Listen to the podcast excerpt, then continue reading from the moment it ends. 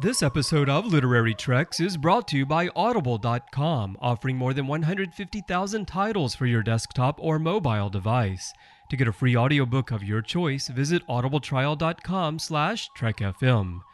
Also, help us keep Star Trek discussion coming to you each day by becoming a Trek FM patron through Patreon. Get access to exclusive content and become part of the team. You'll find all the details at patreon.com slash trekfm. That's P-A-T-R-E-O-N dot com slash trekfm. Hey everyone, I'm Rod Roddenberry, and you're listening to Trek FM.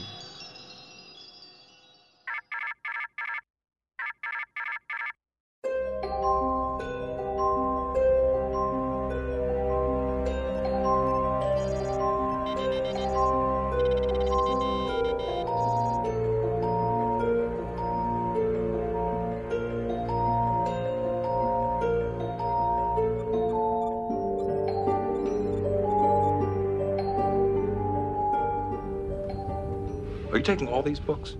I thought I'd take some light reading. Guess I got bored. Welcome, everyone, to another episode of Literary Treks, our dedicated books and comics show. And I'm one of the hosts, Matthew Rushing, and with me, as he is always, is Dan Gunther. Well, I'm the other host, Dan Gunther. Uh, how's it going, Matthew? It's going well. Oh, wait, that's not your brother, Dan Gunther? And Uh, your other brother, Dan? no, no, no, uh, no 80s, 90s sitcoms flashbacks for me here. Just, uh, Okay. just me, Oh, myself, and. I. Oh, okay. Uh, I must have, I must have just seen double there for a second. So only one Dan Gunther with us tonight because there is only one. And um, well, Dan, we we got some exciting news actually out of Comic Con um, about some of the things they're going to be doing at IDW to celebrate.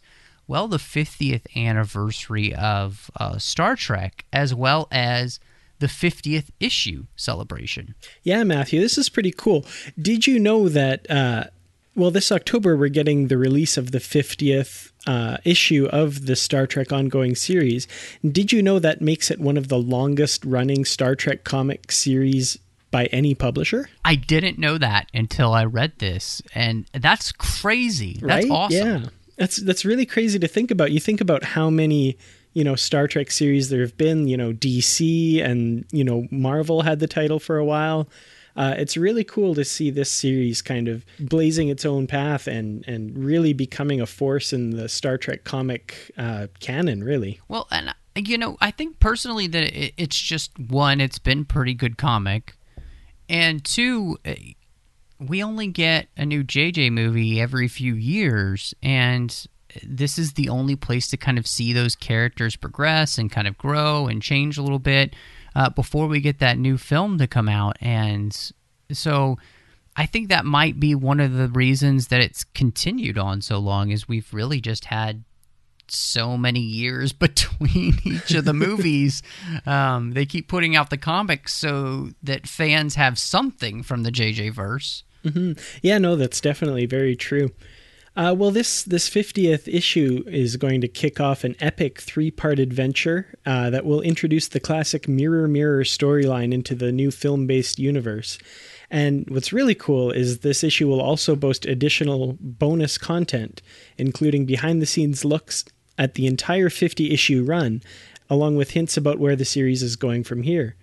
And uh, also, it's going to have a really cool wraparound cover by series artist Tony Shasteen. So, definitely looking forward to checking that one out. That is is pretty exciting. I think that this might be a comic that I actually go to the comic book store and pick up a copy of to have um, with all this bonus material that's going to be in there. I think this is really cool. I'm excited to see them you know, making a big deal out of something with Star Trek. I mean, I just feel like um, as we're moving towards the 50th anniversary, I mean, I know a new film is coming out, Star Trek Beyond. That's really exciting. We had the big announcement of you could be on Star Trek if you donate money, uh, the new film. That's great. But nothing else I feel like has really been made a just a big deal. We're not going to get Blu-ray releases or anything awesome uh, like that. So this is one of the first things I've seen. Like, hey, let's celebrate something Star Trek. Yeah, definitely. I mean, you know, it's an event. You know, the 50th anniversary of Star Trek is only going to happen once. And, uh,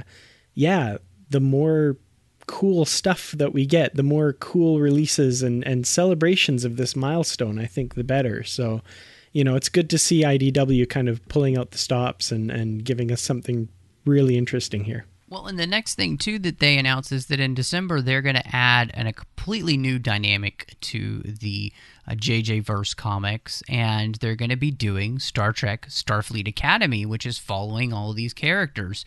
Which you know we saw a little bit of that in 09, which was so much fun. I think uh, the Academy kids, but um, I'm really interested to kind of see how these kids grew up and and they said this idea of uh, the past and the present collide when a mystery bridges the two timelines, you know. Um, so that's going to be interesting as well, how all of this uh, just kind of plays out. Um, and I, uh, yeah, getting to know the background of these characters here, we've had a little bit of that in the comic series. Um, they did that for each of them kind of at the beginning, kind of telling some backstory.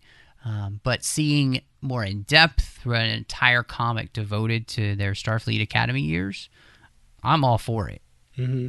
And also the added element of having the you know all new cast of current day Starfleet cadets as well uh, gives some interesting. Uh, dynamics to bring into play here. Uh, looking at the cover, there's a you know couple like an alien cadet that we've never seen before, a female Vulcan, uh, a couple humans. You know, I'm I'm really interested in seeing, you know, how these new characters uh, interact and and work together. I'm kind of thinking of Marvel's Starfleet Academy series where they introduced a whole bunch of new characters alongside Nog, and you know that was great. You know, so these uh, original characters can sometimes be really interesting. So I'm eager to see where this goes. Well, it's nice to see um, some fun things coming for us in the comics to be looking at. I mean, we both really enjoyed so far the issue that we had of the Green Lantern Star Trek crossover, and um, we've been enjoying for the most part the new visions. But uh, I love seeing that this comic series that is introduced is is another comic. You know, it, it's not a photo comic like John Byrne's been doing, and um, I, I like the subject matter. I think it's going to be really interesting. So we'll definitely put a link there in the show notes to this so you can take a look at some of those things. And I'm super excited, Dan, because we get to jump in now and talk to David R. George III about Sacraments of Fire. Excellent. Dan, I, I think that you will agree with me that probably the biggest joy of doing literary treks is the fact that we get to have so many of the authors on the show. And I've got to say thank you to them, first of all, just because they are so generous with their time to come on and, and talk about these books. And um, these guys are fans just like us, and they love talking Star Trek. So it's so great to be able to welcome David R. George III back to the show. Hey, David. Hey, thanks for having me. Glad to be back. Hi, David. Always a, always a thrill to talk to the authors, and uh, great to have you on. I had fun talking to the authors too. It was a Comic Con this past weekend, and got to visit with some of my old cronies, so that was a lot of fun. That's nice. Uh, before we get into it, uh, you know, just a huge geek of everything. Uh, was there anything specific that stood out for you at uh, Comic Con that you really enjoyed? Um, you know, announcement wise, or any panels you got to see, or anything like know, that? Comic Con is sort of. I, I've taken a, a kind of a kamikaze approach to Comic Con in the last couple of years. Uh, I don't know how many times I've been six, seven, eight times. I'm not sure how many now, but the last few years I've found that the least painful way to go because it can be a great deal of of effort. In, in I live in Los Angeles, oh, yeah. uh, and uh, Comic Con is down in San Diego. Driving there, working your way around in a car, uh, finding parking, the expense of it, staying in hotels it can be an enormous undertaking. And so the last couple of years, get on a train early on Saturday morning, take the train down to San Diego, get off, walk to the convention, spend the day there, and then pop home that night back on the train. So uh, that's nice. The one thing about that is, you know, I don't get to experience everything, all the panels and all. I, I've I go to mostly to see uh, friends who are a lot of the Star Trek writers. This year I had a book come out, which is one of the reasons we're here just a couple of weeks ago. So I was doing a book signing. So there was nothing in particular. It was just good for me to be able to see Kevin Dilmore and Andy Mangels and, and, and Marco Palmieri and people like that and get to visit with them. That was that's mostly what Comic Con has turned into for me. That's fun though. Uh, that you get to have that reunion at least once a year yeah, with those nice, guys. especially so. with uh, you know people like uh, and Kevin is and and Andy and Marco are you know for example just scattered all over the country from here, so um, Mhm, I don't yeah. get to see them all that often. So that was a lot of fun. It's very cool. It almost almost feels like there's kind of a brotherhood of Star Trek writers, and the fact that you guys are all friends that's that's really cool. I absolutely. Oh, I don't know. We're all friends, but certainly we all well kind of know each other, and a lot of us are friends, um, and not just a brotherhood, a sisterhood too. Um, Kirsten Beyer. Um, you know, it's uh, and and I think one of the things that binds us, obviously, is that we write Star Trek novels, but also we're Star Trek fans.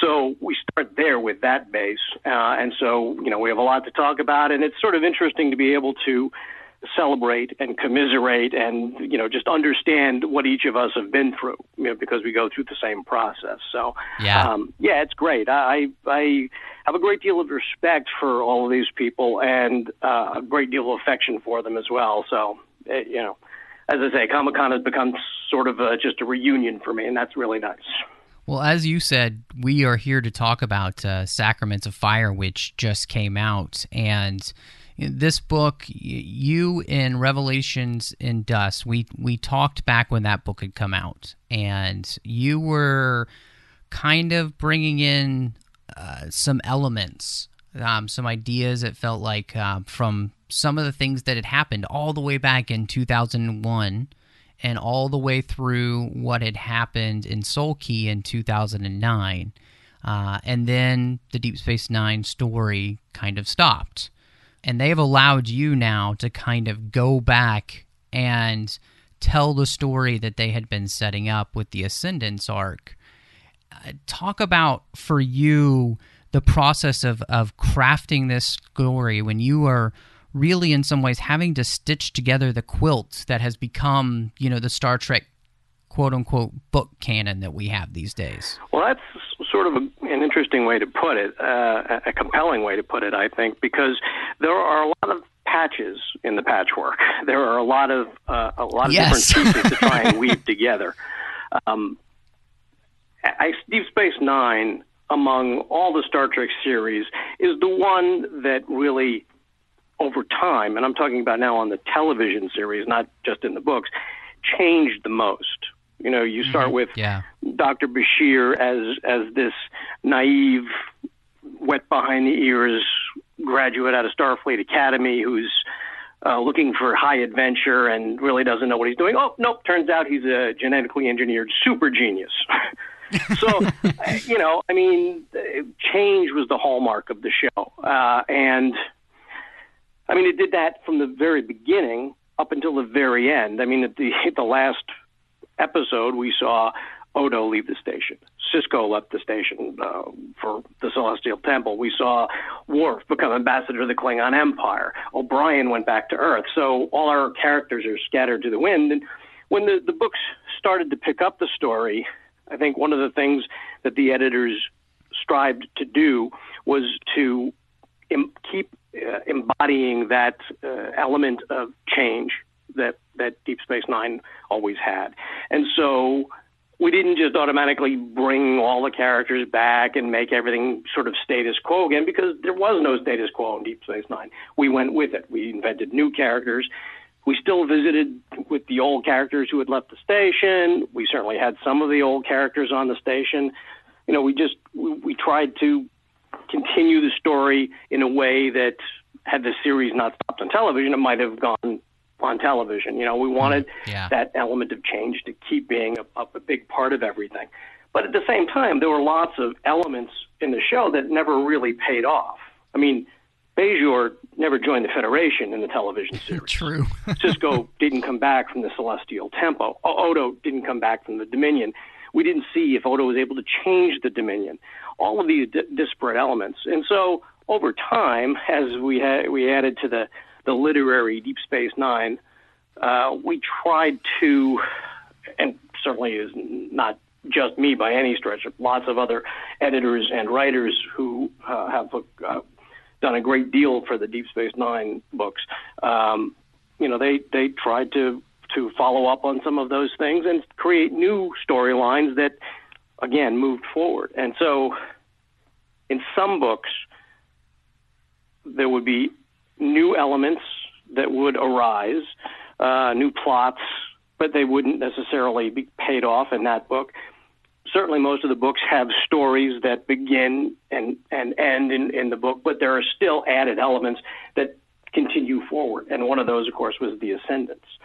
And uh, what was the question? I'm not you, even sure I'm answering the question now. I don't even remember no, what the question was. I have been talking so long. you're starting off well. I think um, stitching together what we had had uh, with you know the ascendant starting and and and you know we're kind of left in Soul Key. Right. Um, and then, so, of course, you know, we've jumped so far now into the Deep Space Nine story, and, and things have changed radically. So putting that all together, right? And and so yeah, the, Ascendants were one of these plots that that the writers and editors had started to set up in the books, and it was just set up. There was an appearance in Rising Son by S.D. Perry that had. Uh, a, uh, the one lone ascendant appear and then ha- interacted with Kai Opaka, and uh, then we saw in in uh, the Soul Key that that Iliana Ghemor had been restored to her, her Cardassian self, still mad, uh, I mean insane, um, and leading, uh, you know, about to lead the Ascendants apparently. And uh, but these were just sort of uh, elements uh, of the Ascendants. The the plot had been set up, but there wasn't necessarily a particular plan going forward. We just knew that we were going to, you know, this was a story we were going to take take on. But then with the Typhon Pact books, we wanted to move Deep Space Nine. In order for Deep Space Nine to be a part of that, it needed to be the storyline needed to be moved forward to right. be contemporary with with the with Next Generation essentially. And so mm. we did that. We leaped the story ahead four years between the Soul Key and the next book, which was actually Zero Sum Game uh, by mm-hmm. David yep. Mack, and then um, my book Rough Beasts of Empire, my Typhon Pact book, which actually takes place prior to Zero Sum Game, but it was the second book in the series. So um, that was, you know, we, we leaped four years ahead, and I had a choice at that point because m- my story took place uh, with Sisko, and so there are a lot of Deep Space Nine elements on, in it. Uh, do I just figure out what happened with the Ascendants and and tell people what it was? That didn't seem very satisfying. I didn't think that would uh, that was sort of honest or or uh, a good way to capture the imaginations of the readers. Um, I could say that it was still going on, but that seemed unlikely to me. I mean, in the Soul Key, we see at the very end Iliana Ghemor arriving to lead the Ascendants. It doesn't seem like it would take her four years to lead them to whatever was going to yeah. happen. So that didn't seem right. So instead, I, I chose to let it be known that whatever had happened with the Ascendants had been resolved, but we did, I, I didn't let it be known exactly how. Uh, but I did give some hints about it. We saw an Ascendant with Kira somebody at peace and somebody who apparently um, revered Kira, uh, perhaps.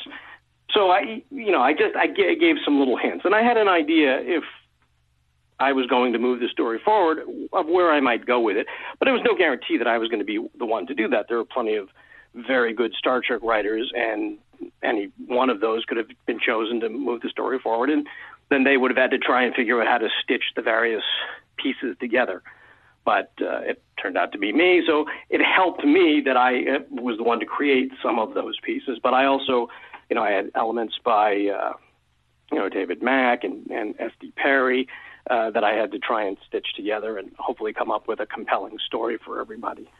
Well, I, I really think that, like, it's kind of I love how you had Kira kind of go back and become a part in those events because it almost made it seem like that was kind of planned almost like the story jumped forward specifically so the story could be told this way.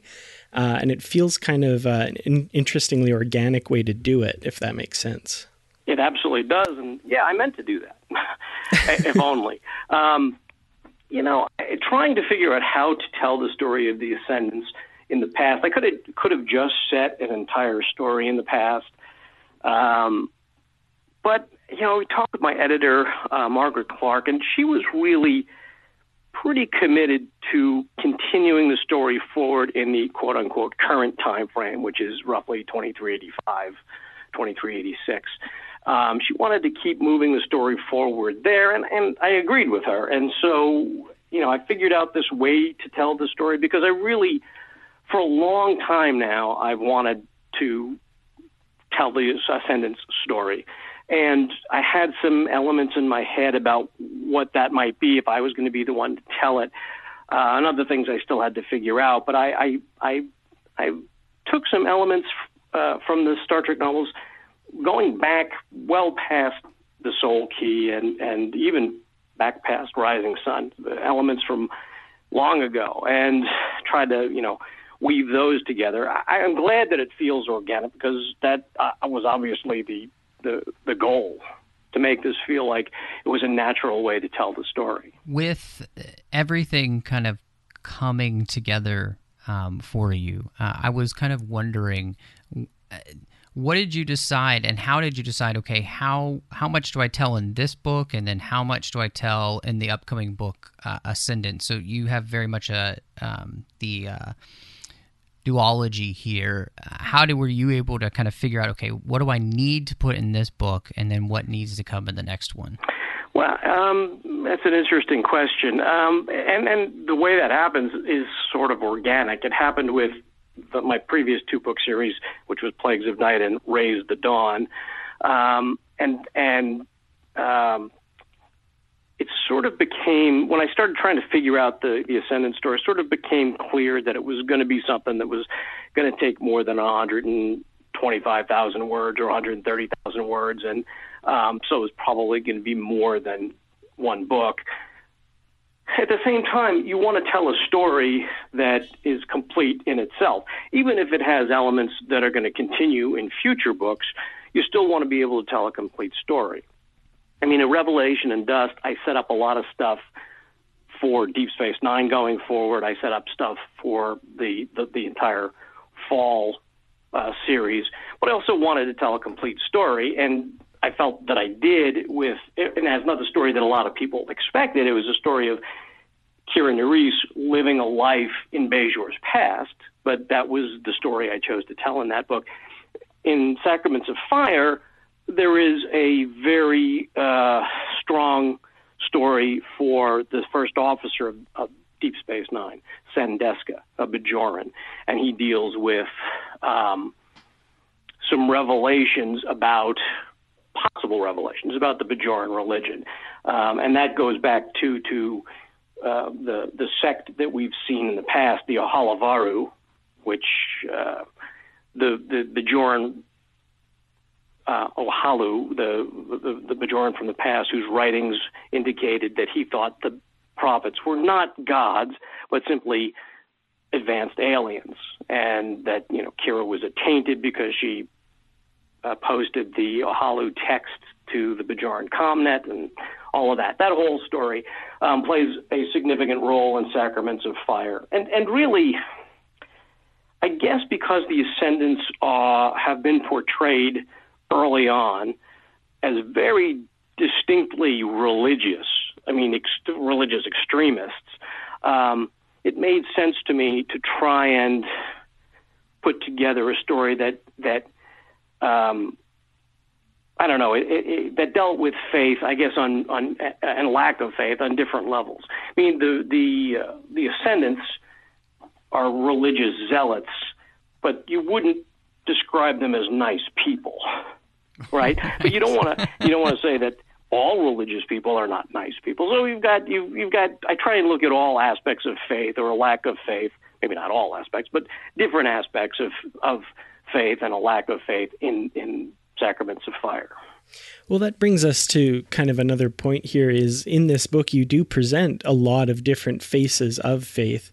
Uh, for example, like you said, Cenn, who's you know, faith seems to almost be shattered by what looks to be a pretty major discovery about his religion. Uh, and on kind of the other side, you've got Kira, whose experience with the prophets is, you know, does nothing more than strengthen her belief and make her more sure in her convictions. And I even look at a character like Taran'atar, who, you know, is kind of another character who's lost his belief, but has kind of gone in a different direction, uh, kind of freed him to chart his own path and becoming really loyal to Kira in a way that's not forced like his loyalty to the founders, but kind of earned. Um, what was your experience in writing about belief from so many differing perspectives? Well, I made me think about a lot about that stuff a lot um, because I did want to examine it from different angles. Uh, Taran'atar is, is really, to me, an interesting case. Actually, Kira is too. When you think about it, it's a little different talking about Taran'atar's faith because his gods, I mean, when he believed in them, which was for the huge majority of his life, were demonstrably real. Mm-hmm. And you could even argue that they truly are his gods since they really created his people. If they didn't create them out of nothing, they certainly genetically engineered them from existing uh, beings or, or parts. I, I don't think that that's been exactly uh, truly identified, but clearly the, the, the founders had a hand in creating the Jem'Hadar as we know them. So his gods are demonstrably real. Kira's gods are demonstrably real beings. So that's a little bit different than somebody believing in, in Christ or or uh, or other gods and not actually having you know evidentiary experience of them. Um, which which makes it a bit different to talk about. I mean, how do you lose faith um, in in a being that is demonstrably real, well, you start to question their their characteristics, their makeup, and really for Cenn Desca, the Bajoran who has a crisis of faith, um, it has to do with with exactly that. I mean, he he he knows these beings exist, he reveres them, but then he starts to wonder if maybe you know these are not gods, that they're just advanced beings because there's certainly advanced beings out there in the galaxy. He believes in those. He knows that those exist. So, um, you know, it was interesting too when you talk about Taran'atar and his his faith in Kira, his loyalty to Kira that was earned and not forced the way the, the founders sort of forced him to be loyal. Um, I think that's mostly right, but he's sort of wired not sort of, he was wired to revere the founders as gods, to give absolute mm, yeah. fealty to the founders. And when he discovered that they were not gods by their own admission, you know, it shattered him, but he's still sort of wired to to find something to believe in. And so, you know, it, it ends up in Sacraments of Fire that he kind of unexpectedly you know, encounters Kira again and sort of, you know, he, he gives his faith essentially to her. And part of that is because she has earned it. He, she may not be the fiercest warrior or, or, you know, any uh, number of other things that, that he would maybe choose her to be, but she's demonstrated loyalty and courage and some other things that, that mean something to him. So that was that was for me just a great dynamic, the Kira and Taran'atar. I've always enjoyed the character of Taran'atar, and the danger of writing him, certainly initially, uh, and even in the first, I don't know, however many books that that he was in, is to to start changing him, to start making him not a Jem'Hadar but a human, and you don't really want to do that. You just want to make him grow, but grow as a Jem'Hadar. I have the same sort of attitude about Quark. I think Quark can grow and mature, but he can't become human. He's got to become a more mature Ferengi. It's a maybe a, a subtle distinction, but I think it's an important distinction. Um, and of course, you know, having these different races with different characteristics allows us to shine a light on our own human foibles and failings. Well, it was really interesting. You know, especially this whole, you know, the character of Cenn and what they discover there on the Bajoran moon it really did remind you know we we had in Revelations and Dust your Archduke Ferdinand moment, uh, that kind of historical piece that just really moved the story forward. For me, I really saw this kind of revelation for the Bajoran people is is something that's like a Bajoran Copernican revolution um, that you know the the Church of Bajor is having to deal with, and you know um, I love the way the Kai is dealing with it, saying we have to tell the people this. You know, we we can't. If I keep it under wraps, it's just going to be even worse. So it was just such an interesting thing to see. You know, how does faith deal with something that may or may not seem like it could shatter it from the outset? Yeah, you know, I think that's a really interesting observation. I certainly didn't have the Copernican revolution distinctly in mind, but um, I, I say that's a great observation. Um, you know, I mean, certainly the the crisis of faith is we see it in in Cenn Desca. We don't see the rest of the Bajoran society and how they're dealing with it. Although we do know that there's they're sort of in crisis. They're, you know, this is not something that's not going to have an impact. But the question is, what is it that, for question for me uh, to ask um, that interests me is, what is it that that will get somebody to lose faith, um, or and lose faith is maybe the wrong term too. Maybe it's not a question of losing faith so much as coming to understand that maybe you're not right. Um, I mean, I think a problem in in modern society on, here on Earth is that people choose to believe things regardless of facts to the contrary.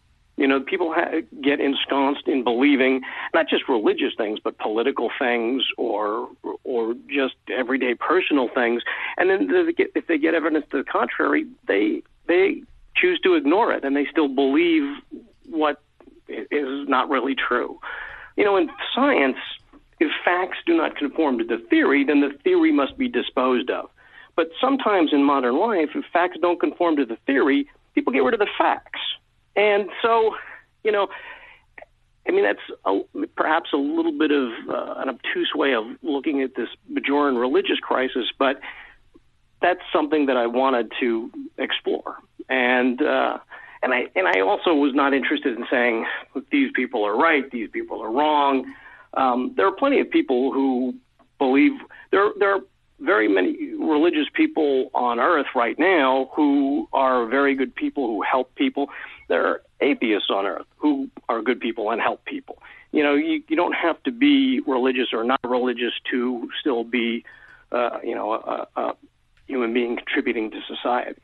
So uh, I don't know. I wanted to look at all of these things and try and you know, I had to figure out a way to contextualize that in, in the Deep Space Nine universe. Which is so nice. I mean, I think that's one of the strengths in, in uh, Christopher Jones and I uh, on the Orb. You know, that's our Deep Space Nine show here on the network. We talk about that a lot. You know, that you know, Deep Space Nine was the first Star Trek to really kind of deal honestly with religious questions and and not just downplay religion um, as it it being something we need to correct, you know, um, but to say this is a valid form of, of life, you know, and um, we might not know the answers, and so that kind of mystery and ambiguity in that was so nice to see in a, in a Star Trek show. And I think for me, as somebody who is a person of faith, it's one of the things that really led me to liking Deep Space Nine more than the other series because it actually reflected my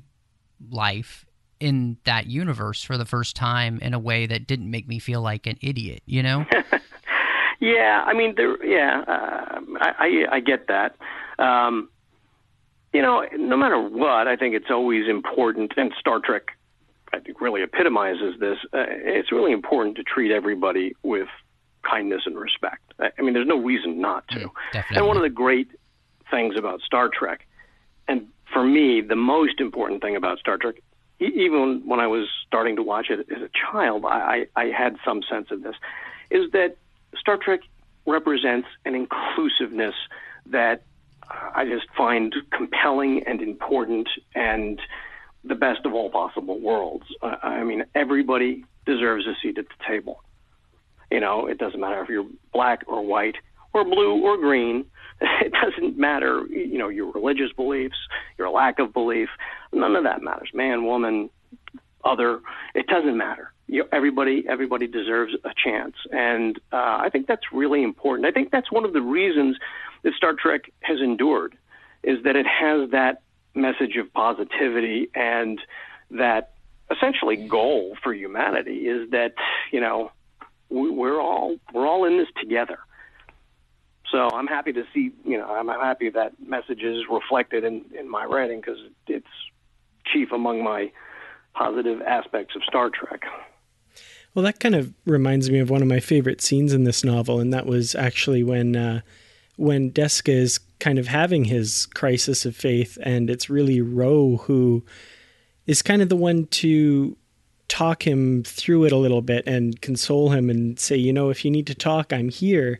And it was kind of just an interesting reversal almost. Um, you know, kind of the person who is seen by a lot of people as being an unbeliever or faithless and kind of almost feeling sorry for her because of that to have that kind of turned around and have her consoling Cenn because his you know his beliefs have kind of been shattered and not you know rubbing his face in it or something like that but just saying you know i'm a friend and and i i know what it's like and i'm here for you i thought that was just a great scene oh, I, um, I appreciate that. I'm, I'm glad you liked it. I, I that that to me is an important scene.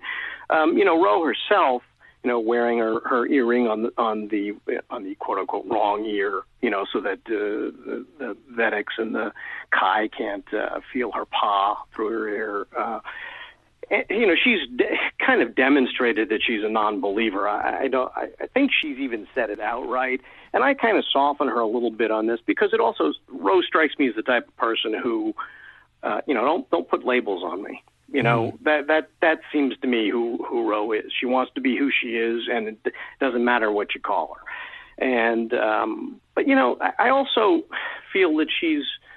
I think she's matured um, o- over the course of the books. I mean, she's Definitely. in command now, um, and you know, clearly with that responsibility, she's she's got to you know, consider all the people in her command, and I think that just gives her a a, a more, perhaps, um, not more discerning outlook on everybody, but a certainly a, um, a dedicated outlook. She wants, and these people are not just her colleagues; they're also her friends. Not perhaps not all of them, but you know, certainly her first officer. You can imagine having a close relationship, and and uh, and you know what? Even if they weren't friends, who wants to see somebody go through that?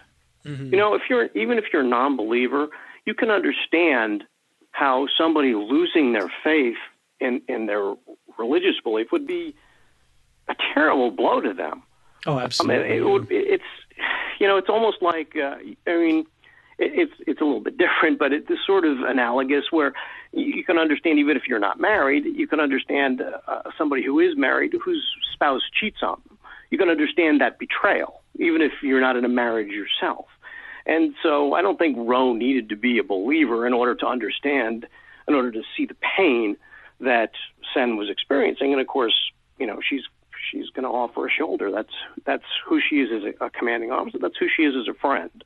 I want to further that just a little bit and ask you about the character of Ro more specifically and how she has changed. I mean, she used to be a rebel without a cause, and then she became a rebel with a cause, and now in this book, she has become the one with responsibility, you know, the one um, who is seeing that side of leadership in a way I don't think she'd ever thought she'd feel. Um, maybe even understanding a Picard or an Akaar or any of those characters that she used to kind of buff up against all the time. Um, and I thought that that was really fascinating to watch a character turn like that. And uh, it's been so organic. I, I hope so. I wanted it to be organic. Um, I'm not the only one who's written her, but you know, I think we've all tried to to make it that way because, yeah, you wouldn't uh, on, on at our first meeting with Ro or through the series or even in the first books, she's not the kind of person you would necessarily think of in command. Although, I would suggest that she has a strong personality. That a leader really needs a strong personality. She has uh, uh, confidence, also something very important. Um, and she has a, a sense of right and wrong. Now, that's gotten her into trouble in the past, but it's still an important component of who she is, and it's something I think you need in order to lead people. And, you know, she betrayed Jean Luc Picard and, and, the, and the crew of the Enterprise, and he forgave her because he understood, I think, that uh, the reasons behind her doing what she was doing.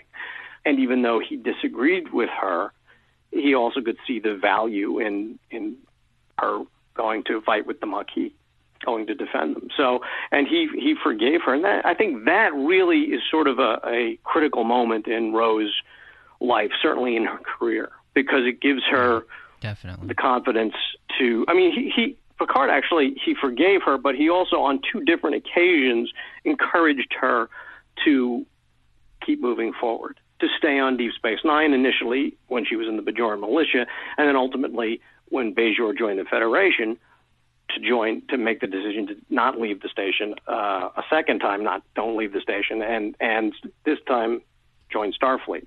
I mean, those were essentially her choices. She was going to stay on the station. She would have had to join Starfleet again. And uh, of course, she did run into some opposition from Akaar and others, but you know, Picard was her champion, and him showing that confidence in her, that faith in her, if you will, um, I think really is that's just something that had an impact on her. Um, when you're thrust into a position of responsibility, and initially she was chief of security, but then first officer under under Vaughn. Um, when you're thrust into that role, I, I think if you're going to succeed at it, you have to take it on very seriously and and dedicate yourself to it.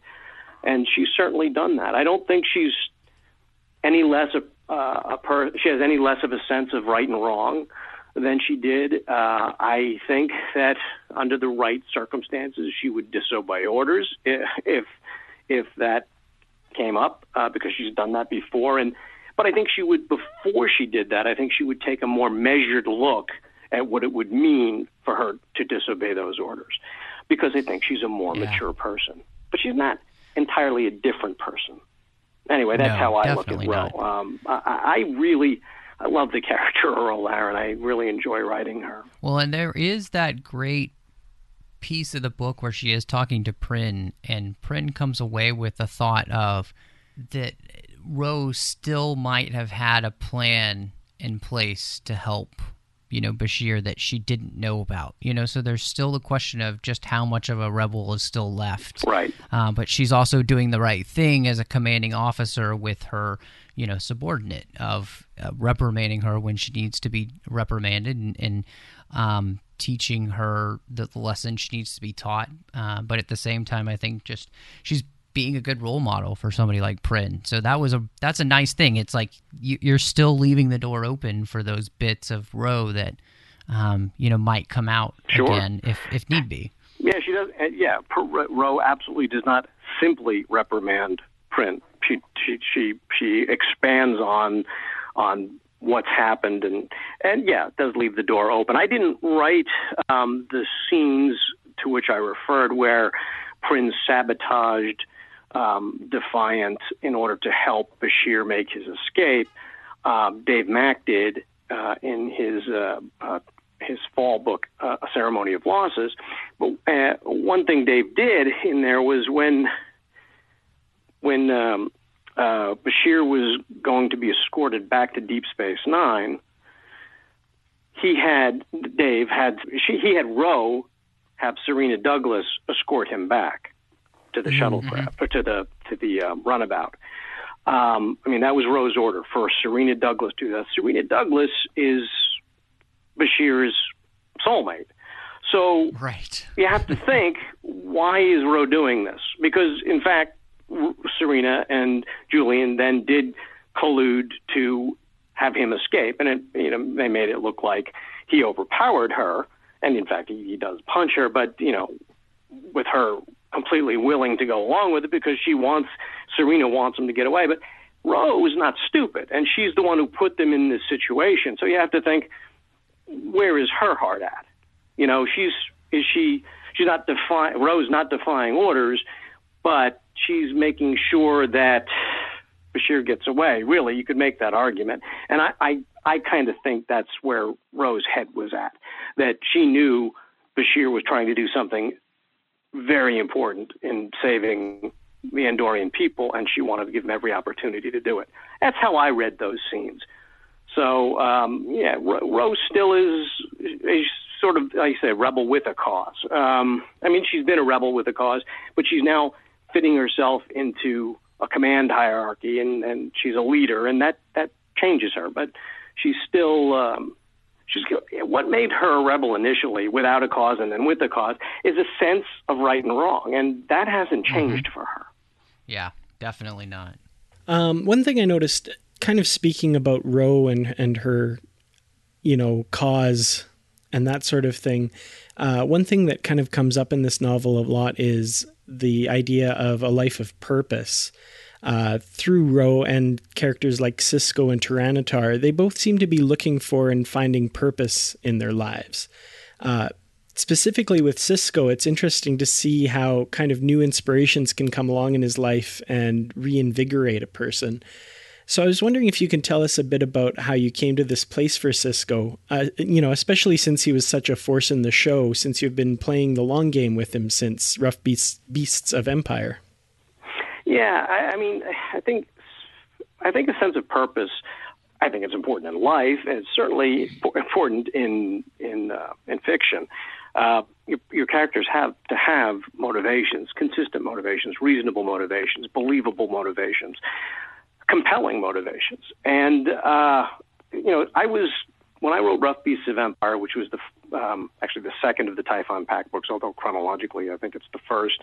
Um, in order to to bring to have Deep Space Nine be a part of that Typhon Pact series, we needed to bring Deep Space Nine forward uh, ultimately four years uh, in order to align it with next generation so that you know we could be part of of that story. So um, I was asked to do that, and I was asked also to to get Sisko back into Starfleet and off of Bajor because that's where he was. He when he came back in Unity from the Celestial Temple, uh, he he just he didn't rejoin Starfleet. He just went back to Bajor. So I was given the task of getting him back into Starfleet. And I thought, well, how am I going to do that?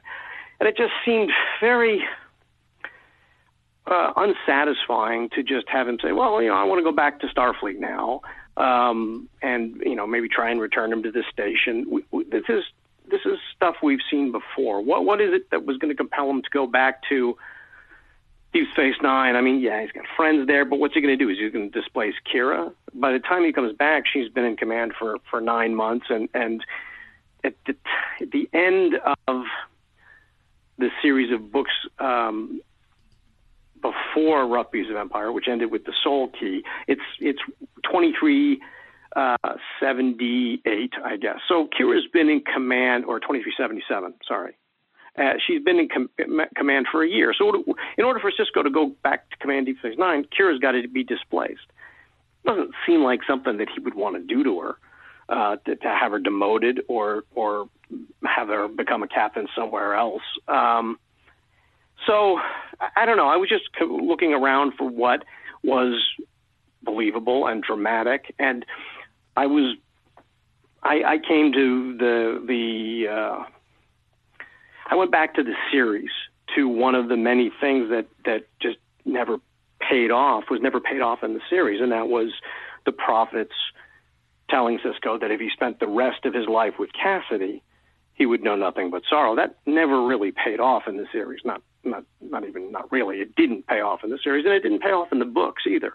And so I used that to formulate the story that I came up with, and and gave Sisko um, a reason to go back to Starfleet. In this case, it was sort of it was um, people would say abandoning his family, and, you know what, where, where else does he know besides family? Starfleet. Of course, he wasn't abandoning his family; he was leaving them because he felt that if he stayed, they would die.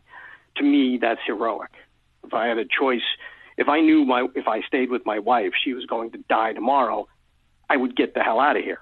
That's that's just what I, I, I would have no choice, uh, um, even though it's not what I would want to do. it, I feel like it's what I would have to do.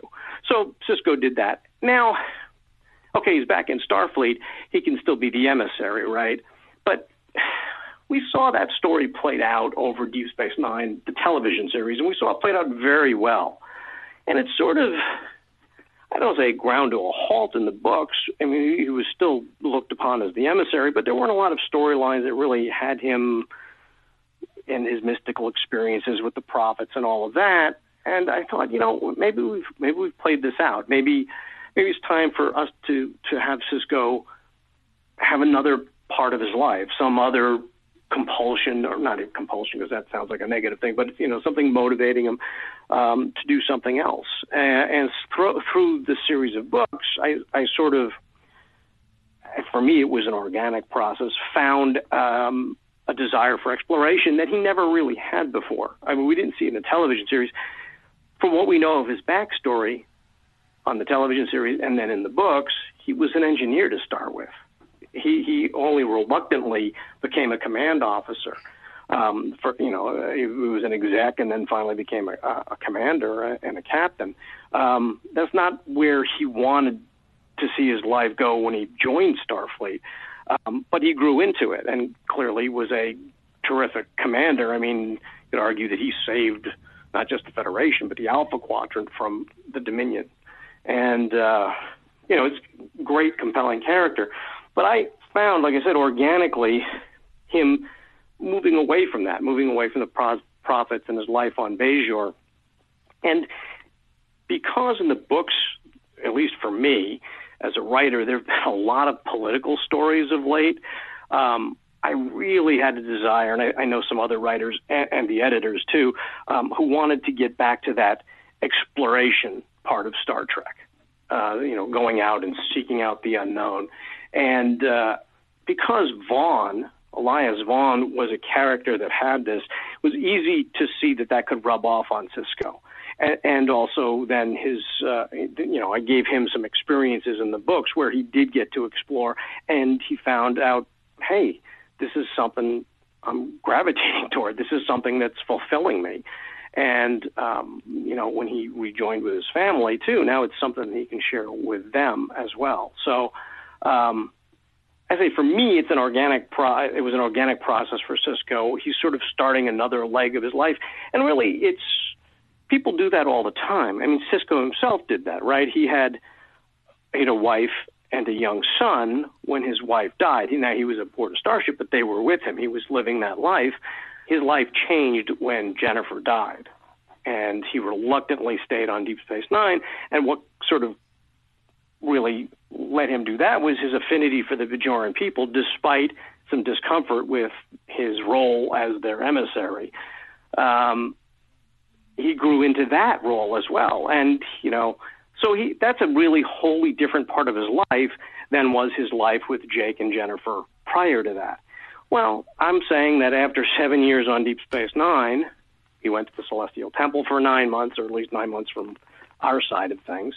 Um, and then back to Bajor. And now he's started on another another chapter in his life, a different chapter, but one that you know hopefully will be compelling and full of great adventures that people want to read about.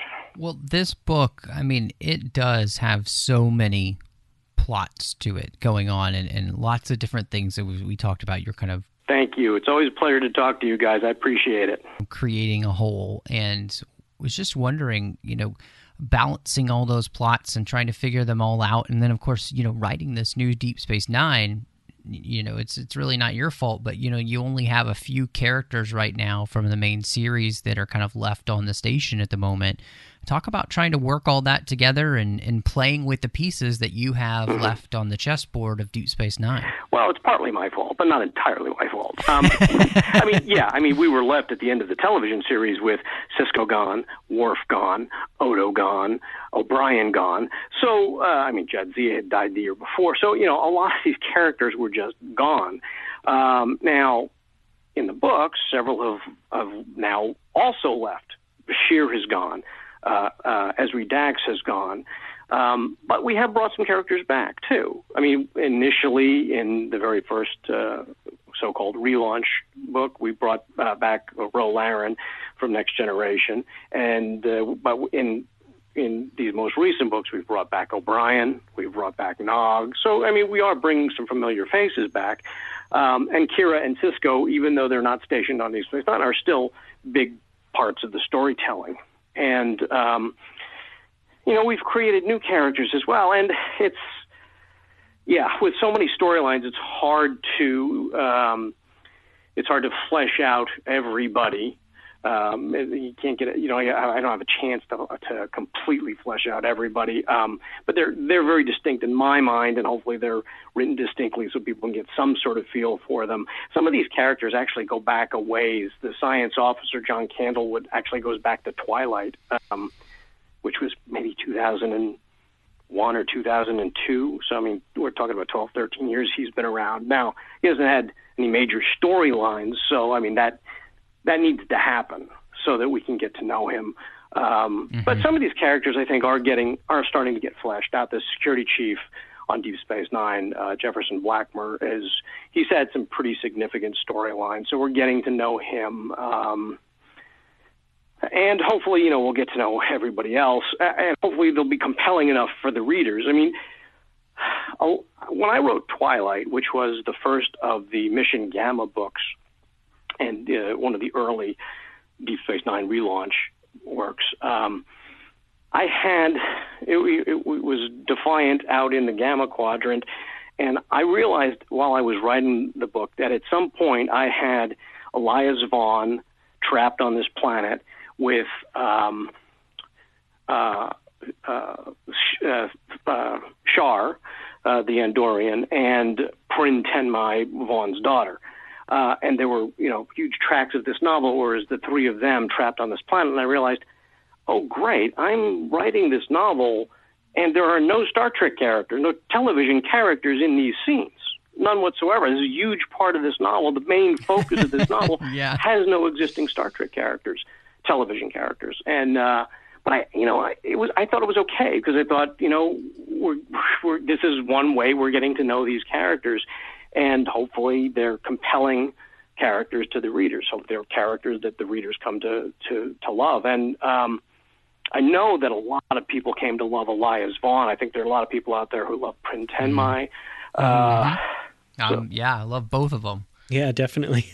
so you know, um, I mean, this is this this is our job as writers is to make these characters uh, appealing or not appealing, depending on who they are, and uh, and you want to draw distinct personalities, and you know, some of that comes uh, uh, out with r- relationships between people you know and them, like you know, Prin interacting with Ro. We know Ro, Um, and, and in a lot of ways, Sacraments of Fire is a Cenn Desca novel which you know I don't necessarily want to say because I, I feel like some people will go, "Who's Cenn Desca?" um, but he's been the first officer in the station for a while, and we really haven't gotten to know him all that well. We've seen bits and pieces of him here and there, and we do know that he's he's very religious and and uh, you know trustworthy and competent and all of that. But I, I feel like we get to know him a lot better um, in Sacraments of Fire. So you know we're we're trying to get these characters out there and known to everybody and hopefully appealing to people.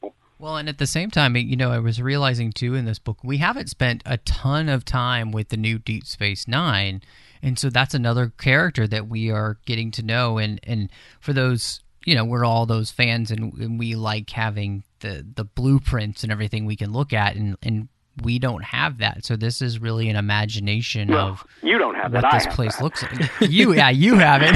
I, I, uh, I actually, when I was, you're absolutely right, uh, and I didn't really fully appreciate when I blew up Deep Space Nine how difficult it was going to be to create a new Deep Space Nine. I mean, sort of physically. I mean, I, I work with Doug Drexler and and uh, uh, and his team to to you know, design the station. But I had I already started sort of designing it from the outside. But now I have to. These are all new areas. It's really interesting because when you write a, a, an original series novel or, or a next generation novel or Voyager novel or a Deep Space Nine from back in the day, you don't really have to describe the bridge or ops or quarks or whatever because the, readers are familiar with those those sets. they've actually seen them. It's a whole different thing when you're writing an entirely new starbase, a huge starbase. And I actually make the I draw the distinction very clearly. I I don't think I've done it in since the new Deep Space Nine has been around. I don't refer to it as the station anymore. I always refer to it as the starbase because it's bigger and better. And I wanted, it seems to me, if you're going to replace an old Cardassian ore processing station with something in an important area, you're going to replace it with state of the art, you know, as impregnable as we can possibly be, Starbase. And so I've, I've wanted to do that. But yes, then all of a sudden now, okay, well, what the what the hell does the control center look like? What is what does the sick bay look like? What is you know all all of these things? Well, what are we going to have on here? And so then I had to even start thinking about okay, let's have some playing fields. Let's have a place where people fly. You know, we we need to have a gigantic park, and let's you know, where where's the the um, where's where's the control center going to be? I actually had this notion that if you're going to have a control center for a star base, it should be at the heart of the starbase, as far from danger right. as you could possibly have. You don't, you, you know, if you're going to build a, a, a starship that could go into battle, you're not going to put the bridge at the top of the saucer section where everybody can shoot at it. You're just not. And if, if you're going to create a star starbase, you're not going to put the control center right out on top where everybody can see it. And so I initially I, I called the control center the core and I had it at the very heart of the main sphere of, of the new Deep Space Nine. Except, you know, I talked to Doug Drexler about this, and we had a uh, a big disagreement about this, a creative disagreement, and um, and he ultimately convinced me that no, it needs to be on top. It doesn't matter that maybe strategically this is not what you would do. This is who we are. We're the people who are out there, right? Putting ourselves on the front line, not scared to engage with people we don't know. We need to be at so so okay. Now it's not the core. Now it's the hub, and I put you know it's the intersection of the of the vertical rings. So um, yes. Anyway, I had to just create this new Deep Space Nine, and I'm, it's still being created, but probably by not just me, but by other writers who uh, well, and certainly Una McCormack just wrote The Missing, so she had to, you know, uh, have scenes on Deep Space Nine, and I know Dave Mack has in The Ceremony of Losses. So we're all putting it together and, and trying to flesh it out so that it will become that sort of background, all pervasive character for the readers, mm. just as the original station was. I, I honestly, I just, I hope one day, um, you know, Star Trek.com or Star Trek Magazine will kind of give us uh, a more in depth look at the station because I, I personally really love it. I, I, think it's a great design. Um, I love the homage to the original, but at the same time, like you said, you can just tell this is one badass space station. you know, like this is this is uh, nothing to be trifled with, and um, so I love getting to to hear more about it. Um, but as all fans, I'm like, oh man, I just I want to see some blueprints. You know, I didn't do I didn't do this. We talked about blueprints a, a couple minutes ago, uh, uh, and I didn't do this, but I almost said to my editor, you know, how about we have a little fold out and we have even if it's just the hub, you know, the new control center. Because one of the first things I did, knowing that I was going to have many scenes set in the hub, or at least some important scenes set in the hub, I needed to figure out what this looked like for myself right, before I yeah. could start describing it to other people. And uh, at some point, I sat down in PowerPoint and created a blueprint for the core, uh, the uh, the hub. And it was initially the core, and um, so I know I you know I, I I know exactly where every station is, where every officer is. I know so I actually through the course of writing it, I know some of the officers who man who crew those stations um, during various shifts because I've had things take place in alpha, beta, delta, gamma, gamma, delta uh, shifts. So, um, you know, maybe that'll happen one day because you know, I I, I have blueprints, and of course I have some some pretty cool drawings from uh, from Doug Drexler and Andy Probert. Uh, uh, really. Um, pretty cool things on the way, you know, on the way to the starbase that we ultimately got, you know, uh, graphically. But eh, you never know. I mean, hopefully the, the Deep Space Nine books will do well. We've you know with Una McCormack's missing, we went back to the Deep Space Nine name on Star Trek novels because prior to that, Yeah. with Revelation Dust, it was the first book of the Fall series, and we Plagues of Night and and Raise the Dawn were under the Typhon Pact banner, as was um, Rough Beasts of Empire. So it's been a long time since we actually had the the Star Trek Deep Space Nine title on novels, and um, they, you know we did that with The Missing. We've done that with Sacraments of Fire. It's going to happen with Ascendance, which is out um, end of December, and hopefully they'll, they'll do well, and so we can keep writing.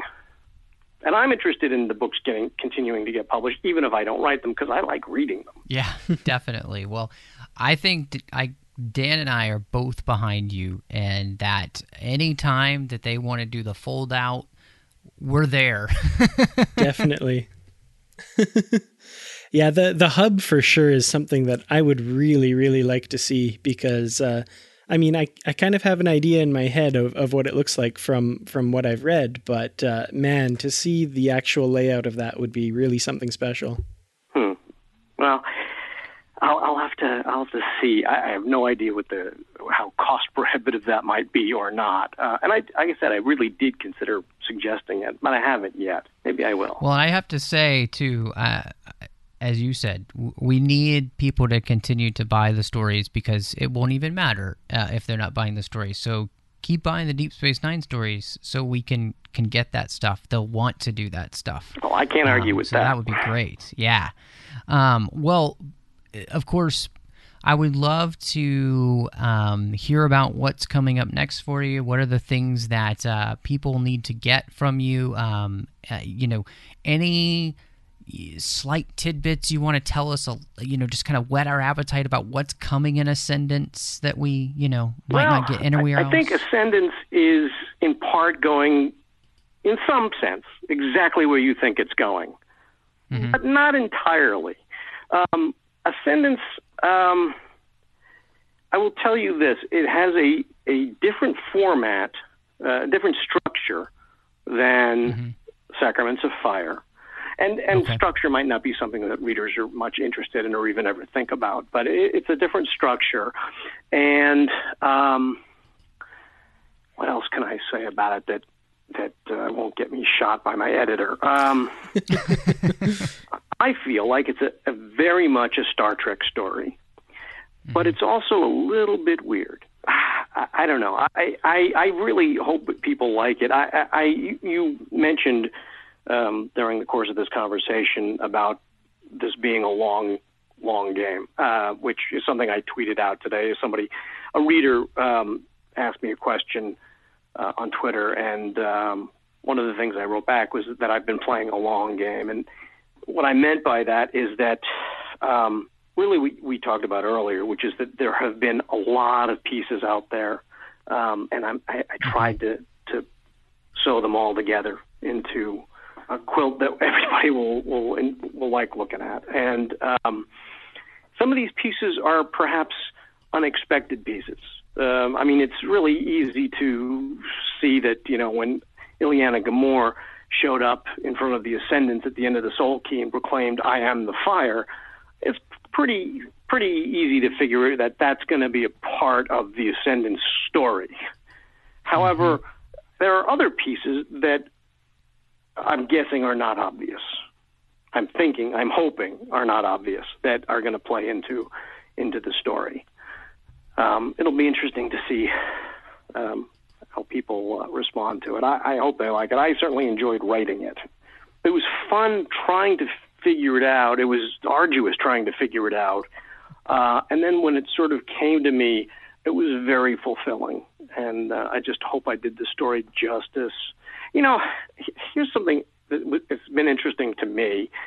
In Revelation and Dust, I used an epigraph at the beginning of the novel. And what I did was I used a snatch of poetry I said was written by Akorem the Bajoran who came forward in time out of the wormhole and, and proclaimed himself the emissary, and Sisko stepped aside from him. This is in the TV Mhm. series. Mm-hmm. Yes. Um, and uh, I, I, I, I wrote there in that epigraph that that Coram had written this bit of poetry, and it came from his book, The Path to Ascendance, A S C E N D A N C E. So ascendance and not A S C E N D A N T S, not ascendance the race. But still, I thought oh, this is so obvious. Everybody's going to know that I'm setting up. You know, I'm getting ready to pay off the ascendance story when I, I put the path to ascendance. Not one person eh, wrote to me about that, or say, or have I seen anybody comment on that until recently when somebody asked about uh, uh when I guess when the, the title of the next book, Ascendance, was made known. Uh, somebody said somebody figured this must have to do with the Ascendance, and I, I said, yeah, but I'm surprised nobody caught it from the epigraph on the previous book, and people are like, oh yeah, and here I was thinking I was being too obvious. That's awesome. That's great. I love that. Um, it just it just shows you the the things that uh, even the most ardent of fans that will miss. Um, and uh, I I love that. I thought it was like I said I was desperately concerned I was being way too obvious and um, plainly not obvious enough, which actually works for me because now I don't know maybe it'll be fun for some people. Well, seems like it's fun for you. yeah, well, making things you know enigmatic and uh, kind of the the hints you were giving for the next book are certainly enigmatic. So that's that's really exciting. I, I like mystery and and your description of it being weird actually makes me really excited for it. Well, I feel like it's weird. I, I you know, maybe it won't seem weird. I, I feel like it's a little weird and very Star Trekky, but I'm not. I, hopefully, other people will think that as well. And when I say Star Trekky, um, obviously I'm, I'm meaning that in a very positive way. I mean, I think like, you know, Dave Mack's brilliant Destiny trilogy is very Star Trekky in the sense that we didn't destroy our enemy, we freed our enemy. Mm-hmm. Um, to me, that's the difference between, you know, um, just sort of a negative uh, uh, or brutal way of dealing with things and a positive, nurturing, constructive way of dealing with things. You know, um, I mean, go back to the original series. You know, Kirk may have wanted to kill some people sometimes, but then he didn't, and that's important. And uh, you know, it's a Star Trek ideal, I think, and and uh, I, I I don't know. I I just think Ascendance is sort of Star Trekky.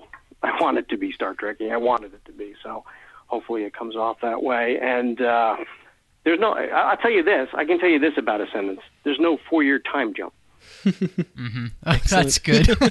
it does largely pick off pick up where we left off. So, um, you know, it's going where it's going. Um, but it's again, I think going also some places you might not expect.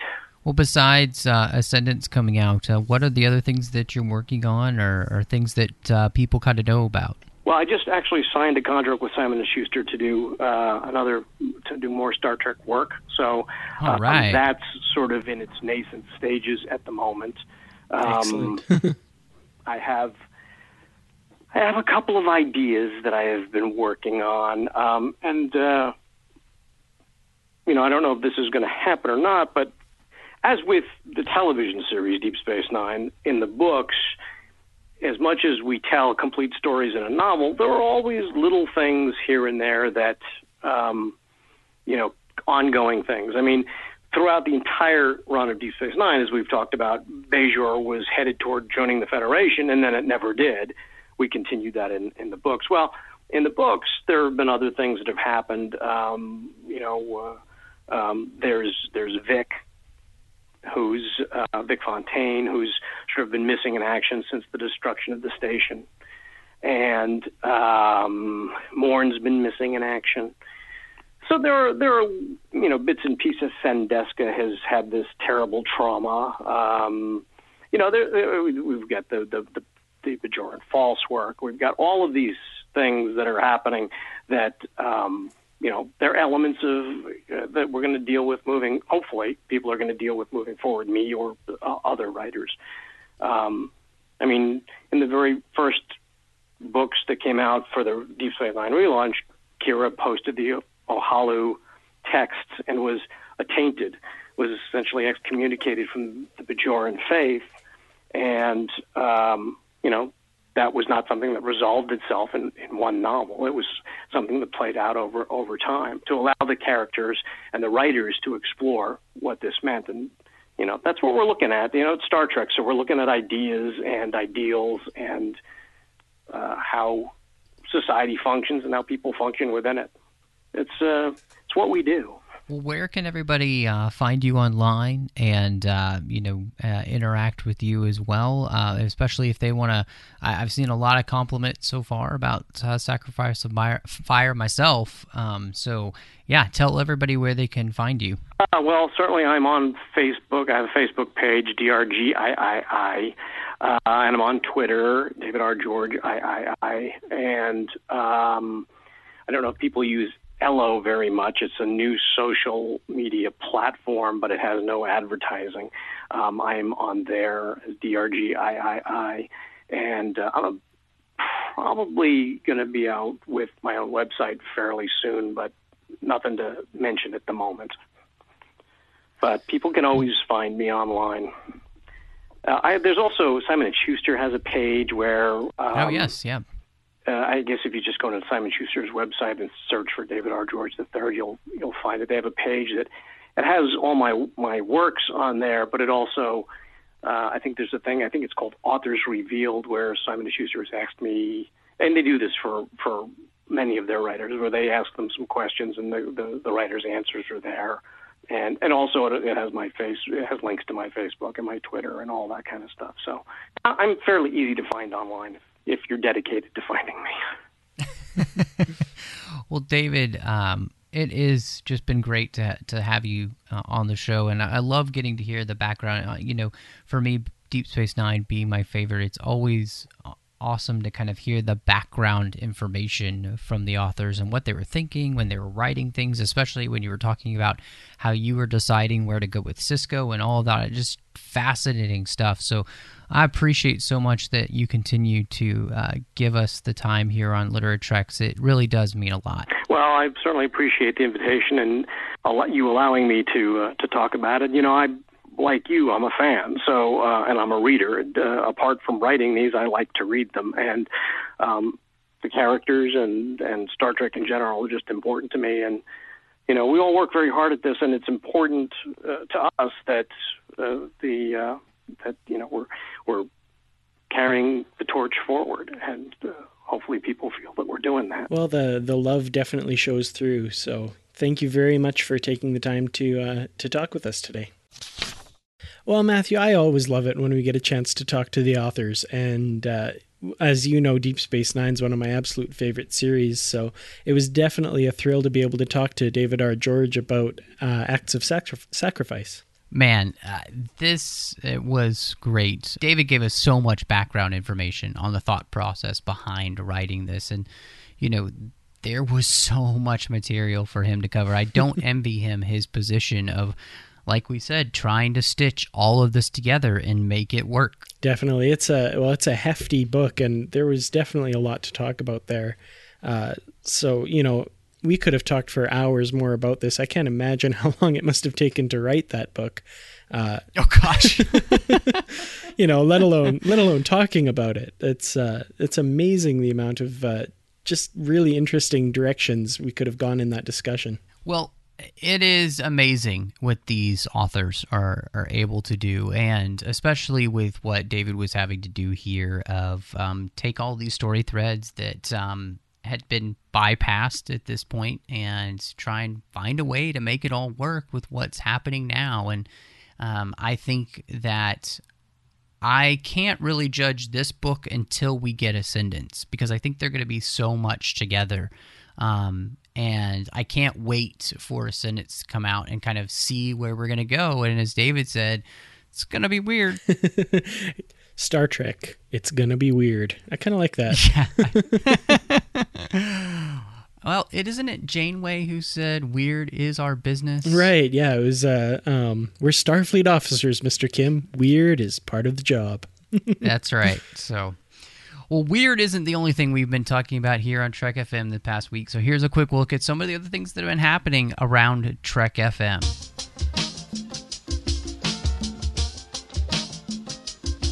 Previously on Trek.fm, Standard Orbit. It, it wasn't so much, you know, some down and dirty action, you know, and, and stuff. It's more like Spock is in heaven and it's all good until he comes back, you know, that kind of stuff. I think that's pretty. Though I think those are the lyrics. Earl Grey. We divide the ship into one of two ways. Port goes to port. I better not see any starboard guys on the starboard phaser target practice. You guys know which side of the ship you're on. The Orb. Also, the original title of this episode was A Matter of Breeding, which, when we talk about things feeling TNG ish, that could have been a Riker episode. The Ready Room. It's about people and feelings and emotions. It's about philosophy. It's about the future. It's about hope. It's about glory. It's about intellectual promise. That's what Axanar is about. It is not a story about pew, pew, pew. I promise you that. To the journey! I can just hear the Earl Grey people screaming, Measure of a man! Measure of a man! And you know what I would say to that? Death wish, death wish. Warp 5. I remember watching Broken Bow when Enterprise first debuted when I was in high school. And I remember revisiting it now in full, and I had forgotten the fact that Future Guy had actually played an integral role from the get-go with Silik and the Suliban, which we'll talk about later in the show. Commentary Trek Stars. I think part of it, you know, which is probably good, is that he's probably not familiar with what happened, you know, in, in season one of Next Gen, aside from hearing stories here and there. So he's just like, whatever, I'm just going to get the story. The 602 Club. I think he's very much recreating that THX feel, and you may di- you may disagree with it. You may not think it's you know it's great, but it's on purpose. He, he wants that world to be that way. Let me just say, conceptually, I agree with that. In terms of execution, that's where I think he failed. Literary Treks. It's amazing to me as I reread these stories how much of it I just kind of think of as Deep Space Nine these days, even though it wasn't part of Deep Space Nine, you know, the, the actual series. Axanar, the official podcast. It is the spirit of TOS that matters that's being captured, but it doesn't necessarily have to be the aesthetic. The aesthetic was 1966 to 1969. That had its moment, it had its time. And there's a certain amount of charm still to that. But it doesn't allow you to push the narrative forward because that type of aesthetic holds creativity back, in my opinion. Women at Warp.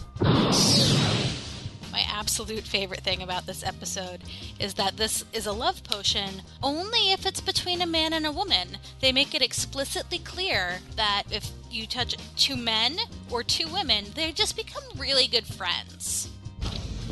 And that's what else is happening on Trek.fm. Guys, check out these shows. Uh, find out what we've been talking about in your favorite corner of the Star Trek universe and, of course, beyond. And you know you'll find us wherever you get your podcasts. Of course, uh, in Apple, there's a few things you can do that really help us out. Hitting the subscribe button or giving us star ratings and reviews. Those are some things that really help us move up in the iTunes rankings and, and make us more visible. So more Star Trek fans can find out about the books and the comics that we talk about. And of course, if you are not an Apple user, you can find us on Stitcher, TuneIn, Spreaker, SoundCloud, Windows Phone.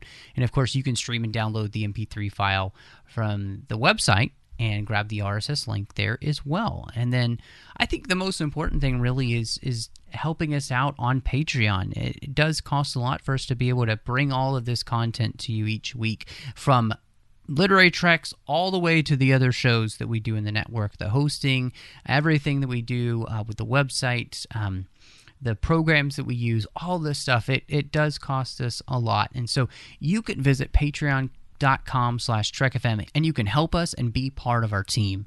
Um, there are some goals that we'd like to reach and some milestone contribution levels that we've got for you that, that come with some great perks. Uh, exclusive content uh, producer credit, seats in the content development team. You could be a part of the Patreon roundtables that we've been doing that Will Nguyen has been heading up. Uh, we appreciate your support, guys. Uh, we know that you have plenty of things that you can support, and the fact that you would help us out means the world to us. So you'll find all the details again at patreon.com slash trekfm. If you have any comments, you'd like to share what you thought about Sacraments of Fire, we'd love to hear from you at trek.fm slash contact. You could leave us a voicemail. Look on the sidebar on the show page. Go to speakpipe.com slash trekfm. Uh, Twitter at trekfm, a great place to interact with us. And, and of course, too, uh, retweet the shows and the retweet the stuff that we do. Uh, help spread the word about our shows here. Uh, that really helps us out. I would uh, encourage you to do that especially at facebook.com slash trekfm. That's a great way as well on your facebook page to share the shows that we share there.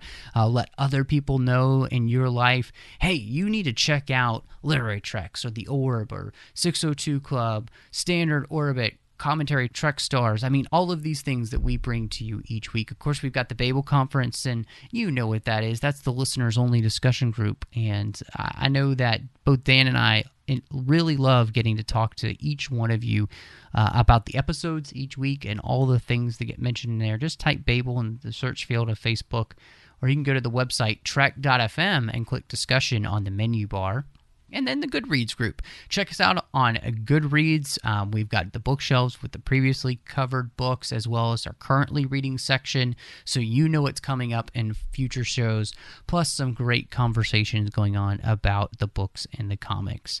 Also, love to thank our Associate producers Will Nguyen and Ken Tripp. Without these guys, these shows could not be brought to you. I really appreciate their support through Patreon and bringing this show to you each week through that, and the fact that they've chosen Literary Treks is their place to support as associate producers. Now, Dan, when you're not uh, parasail gliding with uh, Prin over the wonderful new Nambaco Park there at Deep Space Nine, where can we find you? Uh, well, Matthew, you can find me online. I'm at uh, and there I do reviews of Star Trek novels, both old and new. Uh, you can find me on Twitter at Treklit Reviews and on Facebook at facebook.com slash Treklit Reviews. Uh, and also, of course, I'm kicking around the Babel conference talking about Star Trek books and other topics. And you stole mine. I love I it. I just thought of it too. I was like, "Oh, that's a perfect." Oh, and then you. I know how you like your Prin, so I figured you you should get that joy. It was like word for word coming out of your mouth. I was like, no. and Matthew, when you're not trying to figure out ways to cover your tracks about how you helped Julian Bashir escape custody, uh, where can we find you? Well, you know I'd help him escape. I mean, that guy and I, we're like brothers. uh, man, well, you can find me on Twitter at MattRushing02. Uh, you can find me on Instagram at M. Rushing. You can also find me doing The Orb with Christopher Jones. We talk only about Deep Space Nine. So if you like Deep Space Nine and you enjoy the conversation we had today, you need to check that out. If you don't like Deep Space Nine, let Chris and I talk you into it there on the Orb. Uh, you can also find me on the 602 Club. We talk about all things geeky. Um, each week we pick a new topic and talk about that, and it's a great way to find out about some things you might not uh, know about, um, find out some things you do know about but you haven't tried yet. Uh, we've talked about. Uh, Star Wars recently. We're always talking about Star Wars somehow. Uh, we've talked about the new Terminator film. We've got some great things coming up like Ant Man and getting into some of the um, Daniel Craig Bond soon. So uh, we've got some amazing things coming each week for you on the 602 Club. And then there's my own personal blog at 42lifeinbetween.wordpress.com.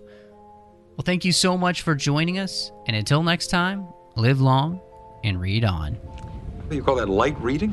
To each his own, number one.